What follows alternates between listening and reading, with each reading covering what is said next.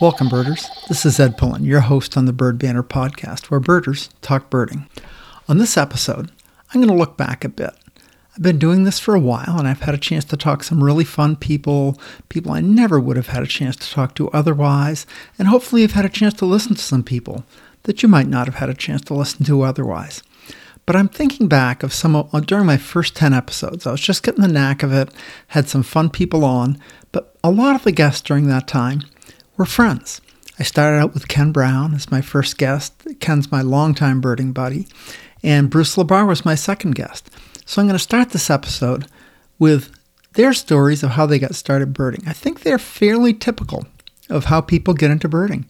And it was kind of fun to listen back today as I put this together at their stories when I asked them, Ken, Bruce, how did you get started in birding? Listen and see what you think. Ken, tell us about your early birding experiences and how it all got started for you. Well, I started in the summer of 1975. I was down in Monmouth, Oregon, and I used to go backpacking all the time, and I was fishing outdoors all the time. And when I was backpacking, I heard woodpeckers pecking on trees, drumming away, and I thought, cool. Boy, it sure would be fun if I knew what those were. It'd add a lot to my backpacking trip. You know, I'd be able to explore and get a little more acquainted with the natural world. So I think I got a little pair of binoculars, just a cheap pair, and I started taking little walks. And one of the first birds I saw was a white-crowned sparrow. And I don't think I even knew what it was at the time. I didn't have a bird guide. Sure. But it had its head feathers on the crown erected, and they were just sparkling white. I think it had just taken a bath. Sure. And I looked at that, and I thought, oh, my God. You mean birds aren't all brown? Really? Gray? So that kind of got me excited. I started, watching around the house. I set up a feeder in the yard, and I found a couple of neat birds right off the bat. We had goldfinch, and I found a lazuli bunting. Oh my God! That blew. Oh, that was a cool bird. They are. And then I had a flock of western tanagers, mostly males, in my yard in the spring. And oh my God, I thought I was in South America. I was in heaven. That is cool. I was hooked by then. And I had a little flycatcher that was around. I lived in an oak grove, and I had a flycatcher, and it would come around and it would fly around and sit in the trees. And I followed that thing around for weeks. So you had a bird guide by now. You got yourself a guide. I got two little bird guides. I got them from Portland. They were just little pamphlets. Oh, they weren't even like the Golden Guide or anything. It wasn't a Golden Guide. It was just little pamphlets like, Birds of Portland or Birds of Oregon. Sure. So it was just a little beginning thing. But they had, most of the birds I was looking at. So I followed this bird around for weeks. And I was, is it a flycatcher? Is it an Impidnax? I didn't know what an Impidnax was there, but is it one of those with the wing bars and the eye ring? Yeah. Or is it a peewee?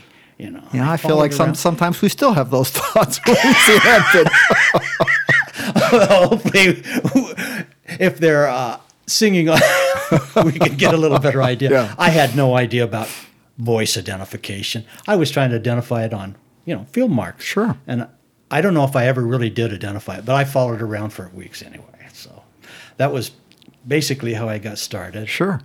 And then I went on a couple trips with Corvallis Audubon. Okay. The first one was just a little close-in trip. I can remember seeing golden-crowned kinglets and chickadees and that kind of stuff. And then I went on a big bus trip, and it was full. It must have been 60, 70 people. I don't know how many, but it was big yellow school bus, and we went over to Malheur. It's a long ways from Corvallis. But before we got, I'd never been on any big trip like this. I didn't know what to expect. First time around a bunch of birders. I didn't know any birds. I knew 4 or 5 birds, towhees that came to my feeders, and song sparrows. And they said, well, we're going to go out to William Finley here, and there's a Louisiana heron. Now, for those of you who are new birders, Louisiana heron is what we used to call tricolored heron. Sure. So we go out to William Henry, and we start cruising the roads, and all of a sudden they stop, and everybody gets out. They set up a few scopes, and sure enough, they've got it sitting in a tree. Well, to me, it looks like a great blue heron. It's way off in the distance. Sure. And they say, well, look at that white belly. You know, look at that white belly. You know, so that was my first, like... First rare bird. I didn't really, you know, I didn't identify. It wasn't really countable for me, but I kind of seeing what they were, you know, what they were doing. Got the idea. Some of these guys are pretty hot shit. Yeah. So then we head for Malheur. We get over there, and I don't know how many birds they got on the trip. They must have been, you know, over 100. That's a lot of birds out there. We didn't get ibis. I remember that, but the birds I can remember, like western kingbird and turkey vultures, and I think my first gray flycatcher went out in the sagebrush and got that. But the thing that was really fun on the way home, they stopped in Sisters, and they cruised the back roads. Pinion jay? No, not pinion jay, not at that time. I don't know if pinions were being seen then. Okay. I think that's a little later, but for a green-tailed towhee. Oh. And all of a sudden, the bus stops. I had no idea what a green-tailed towhee was. The bus stops, and these people start jumping off the bus. And I mean, this, it takes 5 minutes to debark. And people are running out through the woods in little sorties, you know, little groups heading out through the woods. And I get off. I don't know what I'm doing. I just head out through the woods, just following through. And you'd come upon a little group, and you'd go, you seen it? Did you see it? No, they're out there further. So I'd go a little further. Finally got out to, I don't know, 300 or 400 yards off the road, and the guys are starting to come back, and they say, well, it flew off. I'm going, man, this is pretty exciting stuff. Really? Yeah. So that was my, pretty much my Corvallis Audubon and Monmouth birding adventures, and then we moved up here in September. Right. Oh, just this first year. So you're down there just a few months.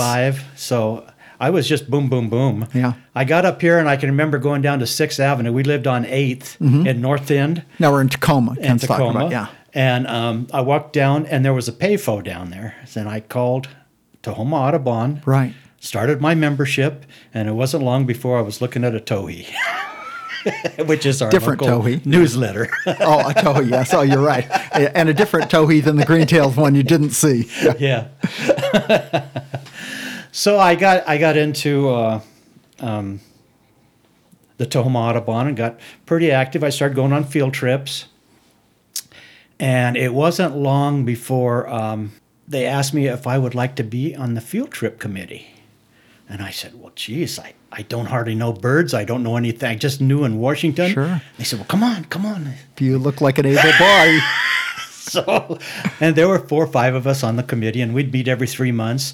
And that's really where I first met Georgia Ramsey. She was on the committee with the head of the president, or the leader of the committee was Wally Wilkins. And Georgia was a big mentor for you, wasn't she? Georgia was a very big mentor. I started off with a relationship with her, and then I met Bob, and I traveled all over with them and saw a lot of cool birds. Yeah, I know. You just seemed like everywhere I go, you tell me, yeah, Bob and Georgia were here with me, or I was here with Georgia 35 years ago or something. Well, I used to have fun with them. When we'd go somewhere here in Washington, I would ask them wherever we were at, have you been here before? Have you been on this road before? Right. And I can't remember one time that they said they hadn't been on the road. And this could be, you know, middle of nowhere, a 2-track out in the middle of nowhere. Yeah, we've been here. They could tell you the details of what they saw. Yeah. So they were wonderful mentors. They knew Washington completely inside out. Well, I can tell you, if the Ramseys knew Washington inside out, Ken knows it pretty darn near as well now. He is one of the best field trip leaders I've ever been on. I feel like my specialty is being his sidekick. I help with crowd management and a little better hearing than he has now, but I really love being the assistant or second guide on trips that Ken leads, because I'd have to do very little planning. I just go along. Ken jokes that I can get lost in a parking lot and he always knows where he is, and it's pretty much true. But anyway, we have fun together, and I think his story is pretty typical of birders. Something triggers you into birding more specifically than a general interest in natural things, and you meet the right people, the right things happen, something sparks your interest, and some percentage of those people that happens to become birders. And Ken is the penultimate birder. He is passionate, he is active, he's in his 70s now and still sharp as a tack in terms of a birder, a great field trip leader, and a really good friend. So I hope that came through in that recording. Bruce is next. Hear Bruce's story and see what you think. And I remember we were hiking the Summerland Trail or something, and I laid down, and I was eating some trail mix, and I fell asleep. And I got up, and all these Canada jays were all over me. And I AKA Great Jays, yes, yeah, at the time. Or camp robbers or whatever, and I didn't know what the hell they were, and I wanted to know what they were. And so I remember this, actually going to the guide and trying to find it, and I did. And I think a lot of birders talk about signature birds, and I think the bird that kind of got you into looking or listing or whatever. And so I've always said Canada jay, and to this day it's one of my favorite birds. And anyways, after that we made it on down to Santa Cruz, California, and we found we loved it down there. We were into alternative foods, we're vegetarians, and we were into yoga, and Santa Cruz was perfect at that time. This is 1971. And we ended up in a couple places, and we ended up finally in a house that we rented, a little cabin house, and there were birds everywhere, and I couldn't figure out what they were. There was, I remember hooded orioles and house finches and hummingbirds and things I had no experience with. And then the local paper, the Santa Cruz Sentinel, had an article about a bird walk, and sponsored by the Santa Cruz Bird Club. So I got real excited, and I told my wife, I said, I really want to go on this. So I went. She made the mistake of saying okay. Yeah, she made it. Oh, my gosh, did she ever. And little did she know what she was in for. And so then I went on this bird walk, and I am now 73 years old, and I think the bird walk that I went on, most of the people were probably that age, and I was the youngest thing they had seen in a long time. So they kind of took me under their wing. Sure. And they were just real excited to have young people, and I was amazed. I mean, they were going, over here's a flicker, and over here's a rentit, and over here's this, and I'm going, how do you know that? And they said, well, we know sounds. And that fascinated me. And they were real sharp. They shared a scope. And I saw a bunch of birds I'd never seen before. Sure. And I was hooked. And so I think I joined the club. And there was there's about two other people that were of my age, kind of. One guy was named Randy Morgan, and he was the local Santa Cruz bird record keeper, mm-hmm. and he was an unbelievable naturalist.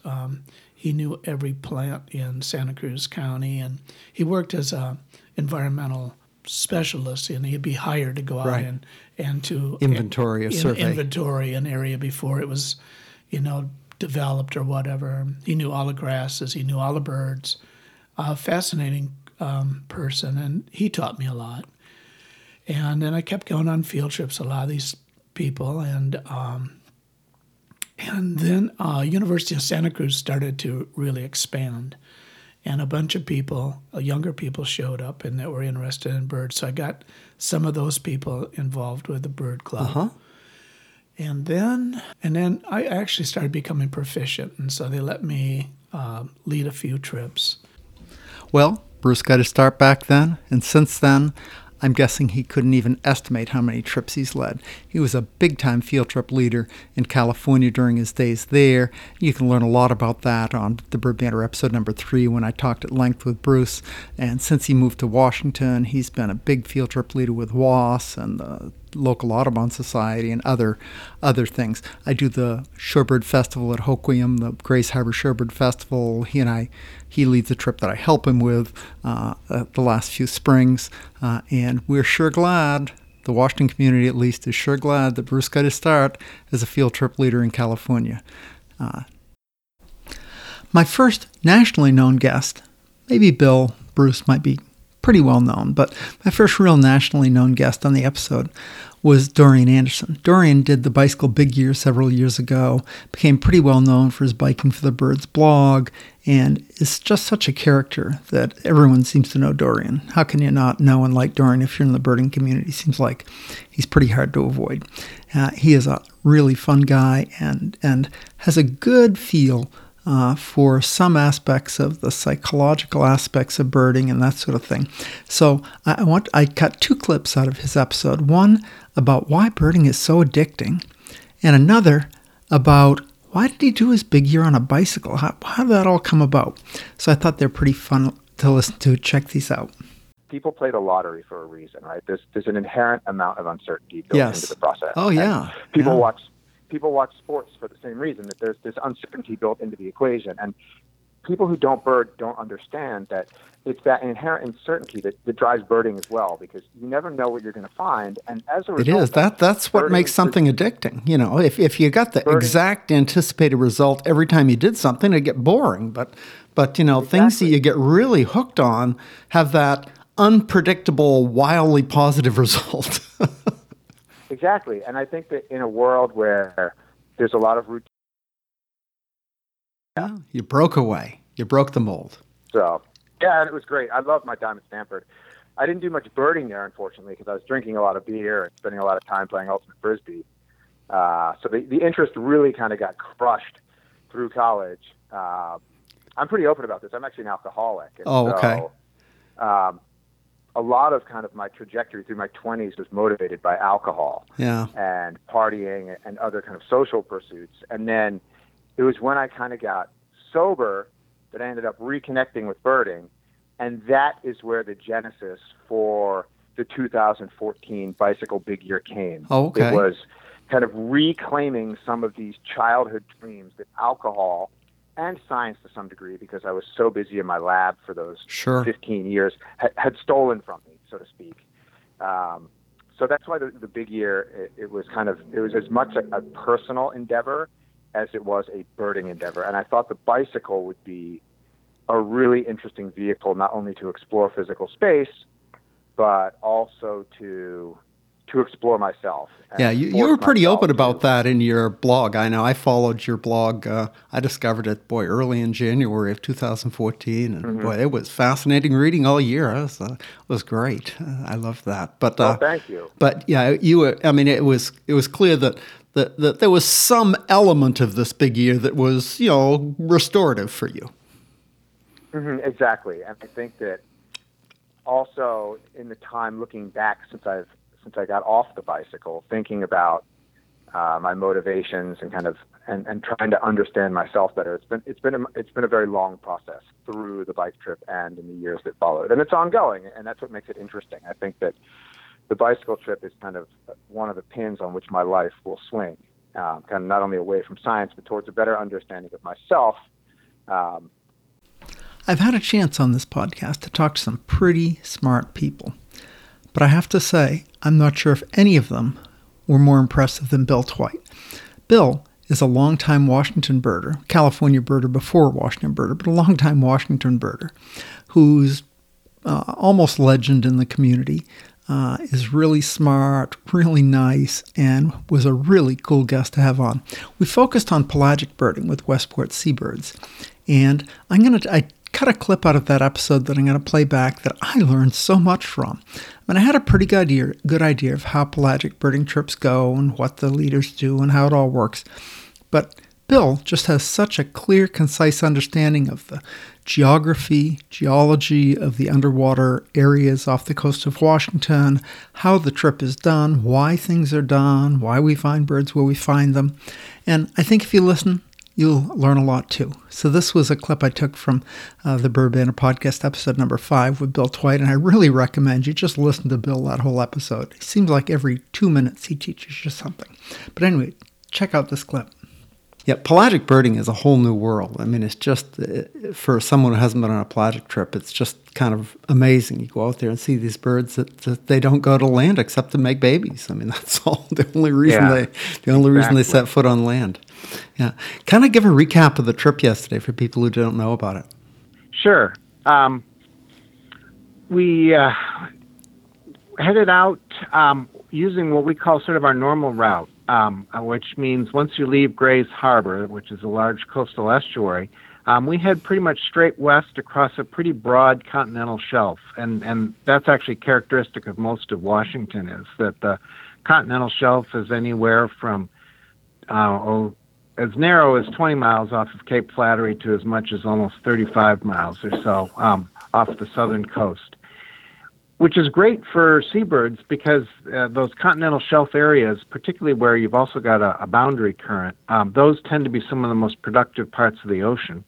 And as a consequence, they really tend to concentrate seabirds. And so for us, even a slow day will still be thousands of seabirds during the, particularly during the spring, summer, and early fall when, in addition to the local breeders, we've got some of the Alaska birds and a large proportion of birds from the southern hemisphere for their austral winter, all congregating on the food resources available over the shelf.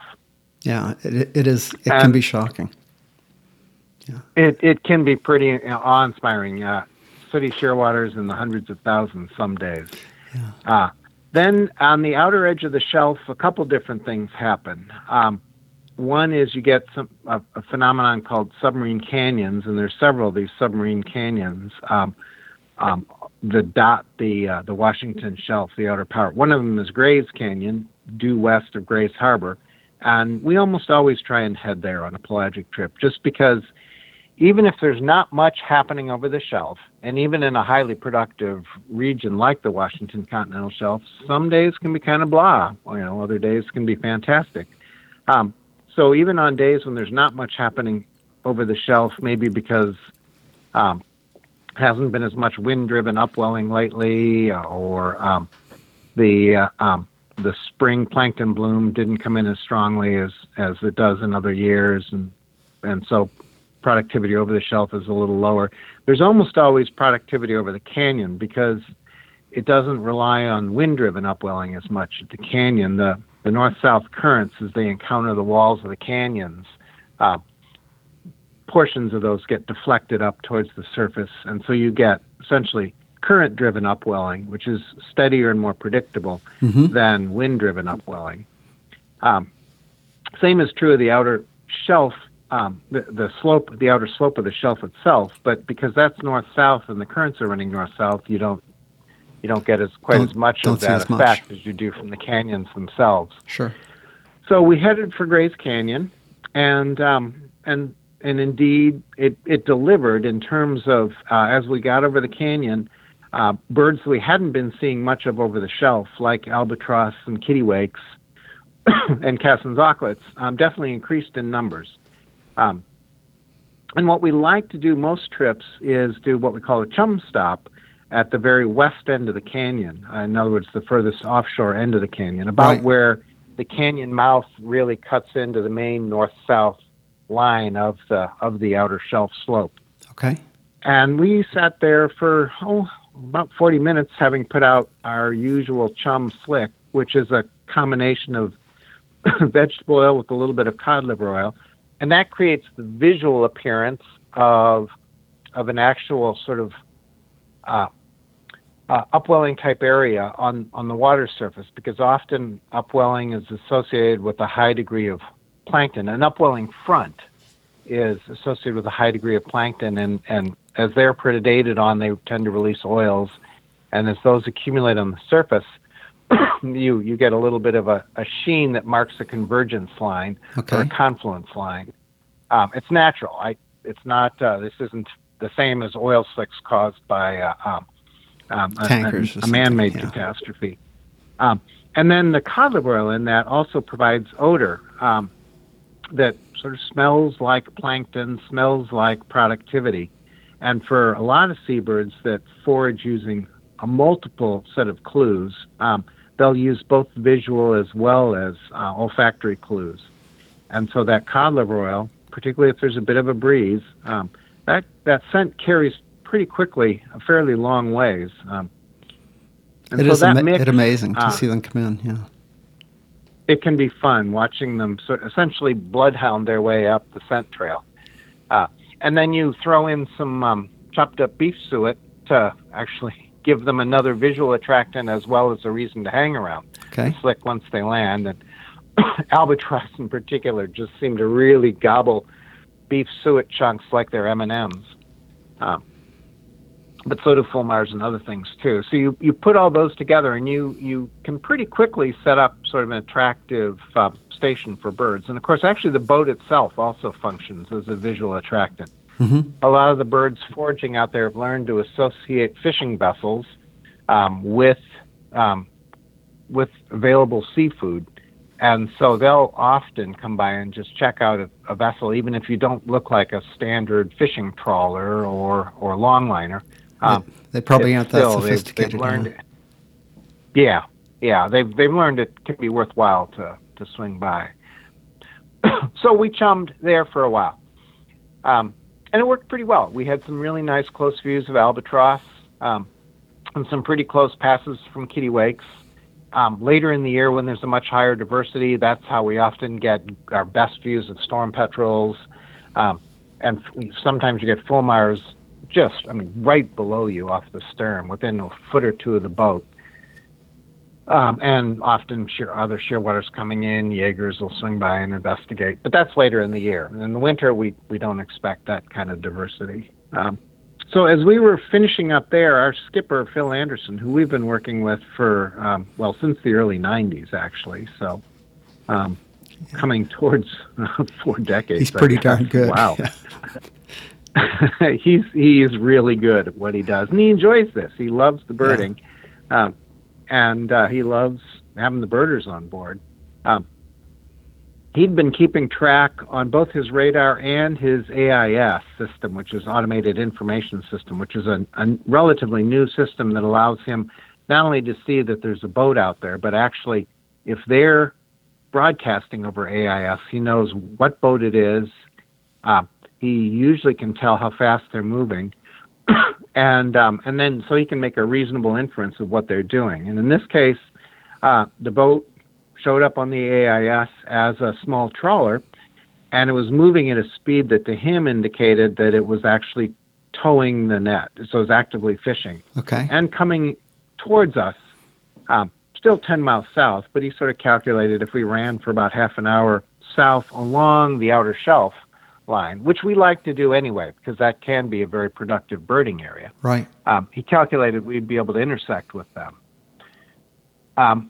First off, running south along the outer shelf turned out to be a good decision because we got some good views of several tufted puffins, which can be very hard for us to find nowadays. Yeah. Their population in Washington has really declined, and so it's always great to see them. And in this case, it was really interesting to see them because they were sort of partly molted, just beginning to really acquire their breeding plumage, and we got a chance to see what feathers come in first, and mm-hmm. and it was interesting to me to see that those long whiskers, the tufts themselves, come in before the white face patch really. Yeah, they were there, and they had a bigger part, sort of bigger red bill, and maybe in the winter, but not the white face patch. Yeah, exactly. So you can kind of see, and it's not surprising when you look at the pigeon guillemots in the Sound right now. A lot of them are kind of blotchy, but we don't get a chance to see that very often with puffins. So that was fun to see that. So we worked south, and sure enough, in about a little over half an hour, pulled up towards the trawler, and Phil announced that we'd just gotten really lucky, and they were just pulling their nets. And one of the time periods when fish are most available from commercial fishing operations to seabirds is when a trawler is bringing its net in. Okay.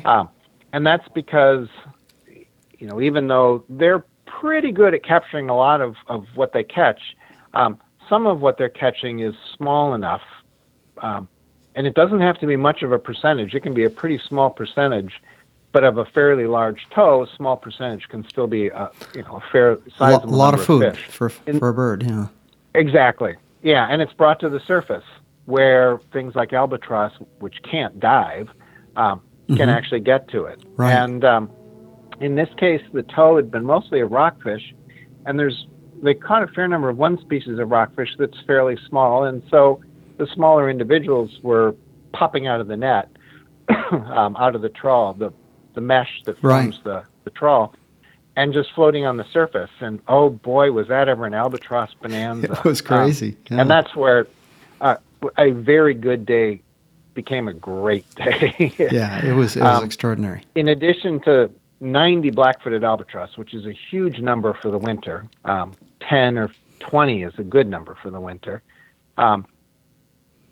In addition to the 90 albatross that had found this boat, 90 black-footed albatross that had found this boat and were clearly following it, waiting for it to do exactly what we witnessed, which is bringing the trawl net in, there were either 5 or 6 lasons, which is also a really exciting number, and then, of course, the star of the day, the avian star of the day, those 2 young short-tailed albatross. Another well-known guest I had on the podcast was Ben Lizdas. Ben was well-known as a salesperson for Eagle Optics, and then when I was talking to him, he was working for Birdwatchers Digest and Red Start Birding, but he's moved on from there to another job now. But I cut a clip from that episode talking about some of his favorite places. He, as part of his job, he just went to all these birding festivals, met all these really hot shit birders, just got around, saw and talked to everybody and saw everything. So he had a good perspective of what are great places to go. So I took a little clip when I asked him, what are some of your favorite places you've been on this adventure you do for a job? And listen to this part. Do you have any favorite spots, places you really, really like to go or just enjoy, look forward to every year? Yeah, I mean, so you and I just met not too long ago at the San Diego Birding Festival. Yeah. And as someone who lives in Wisconsin, you know, by the time the end of February, beginning of March comes rolling around, it's nice to just escape kind of the winter a little bit at that point. And granted, I love winter, a big winter sports fan, but the San Diego Birding Festival comes at the right time of year. It's just beautiful there. The bird diversity is fantastic. It is. And you know, the place itself is great to visit. The great infrastructure, the restaurants, the food culture there. So all those things. I mean, when I look at what makes a great birding destination for me, I tend to look at it maybe more holistically than your average bird watcher. It's not just about the birding list, but that's important. But I do think about, you know, the food, the lodging, the scenery, the whole part of the experience to me matters. So San Diego's a great spot. I also really like Southeast Arizona. Once again, another one of those border regions where you get, you know, southern specialties, you know, not quite as nice in August as San Diego in March, but yes, good. Yeah, but still, I mean, you know, Southeast Arizona in August is still pretty pleasant. You know, the monsoons are coming in, and in those mountainous areas, the temperatures are actually quite nice. I've done it; it's wonderful. Yeah, yeah, it's great, and it's beautiful. You know, it's remote, but it's gorgeous. So that's another one of those spots. And of course, you've got places like Cape May, New Jersey, where the birding is just always consistently good, and the birding culture there is so evolved. There's so many great birders. Every time you turn around, you see a legend, it seems like. Exactly. We did a reader rendezvous there last fall, and it was outstanding. We any given day, all the well-known birders you would run into, and just have these anecdotal conversations that would lead to these great birding insights. And then the spectacle of fall migration in Cape May it was outstanding. Whether we were at the Raptor Watch, or one morning we were out birding at Higby, and the number of northern flickers that were flying overhead, streams and streams of them. It can be shocking. it was, you just stopped looking at them for a little while because you just figured, well, they're going to wear out, and you know there's not going to be any more. You'd bird for like half an hour, you'd look up in the sky, and they'd be like, there's that stream of flickers still going. Yeah, just phenomenal. So it is. Those are a couple of places. I had a chance to bird in Israel for the Champions of the Flyway. Kind of a, you know, it's a bird. I've heard of it. And that was another place where being able to experience migration over on that side of the planet, all the birds migrating north from Africa into continental Europe, that was another fantastic experience. And you know, Israel is kind of like a bit of a bottleneck as the birds kind of funnel up into Europe. They congregate right there in the southern tip of Israel, so it's a great place to be able to witness and appreciate the same phenomena of migration that we have here, but the pieces of the puzzle, all the players are totally different, of course, with the bird species. So it was a fascinating experience doing that. Yeah, I'm going to Morocco in April with the group, and I'll kind of get awesome. the other end of that funnel. It should be pretty spectacular. I'm really excited. Definitely. So I'm going to wrap up by asking you to check out my Facebook page, Bird Banner, and leave me some feedback as to what you'd like to hear on future Bird Banner podcast episodes. Do you have guests you'd like to hear, suggestions of topics you'd like to hear about? Would you like to be a guest? If so, let me know. I'm open to just about anything that's going to be fun and enjoyable. So get back to me, birdbanner.com. You can leave comments on a blog post there. I'll check those out. Or you can get to me on Facebook, on the Bird Banner Facebook page. So get back to me. Let me know what you think. And until next time, good birding, good day.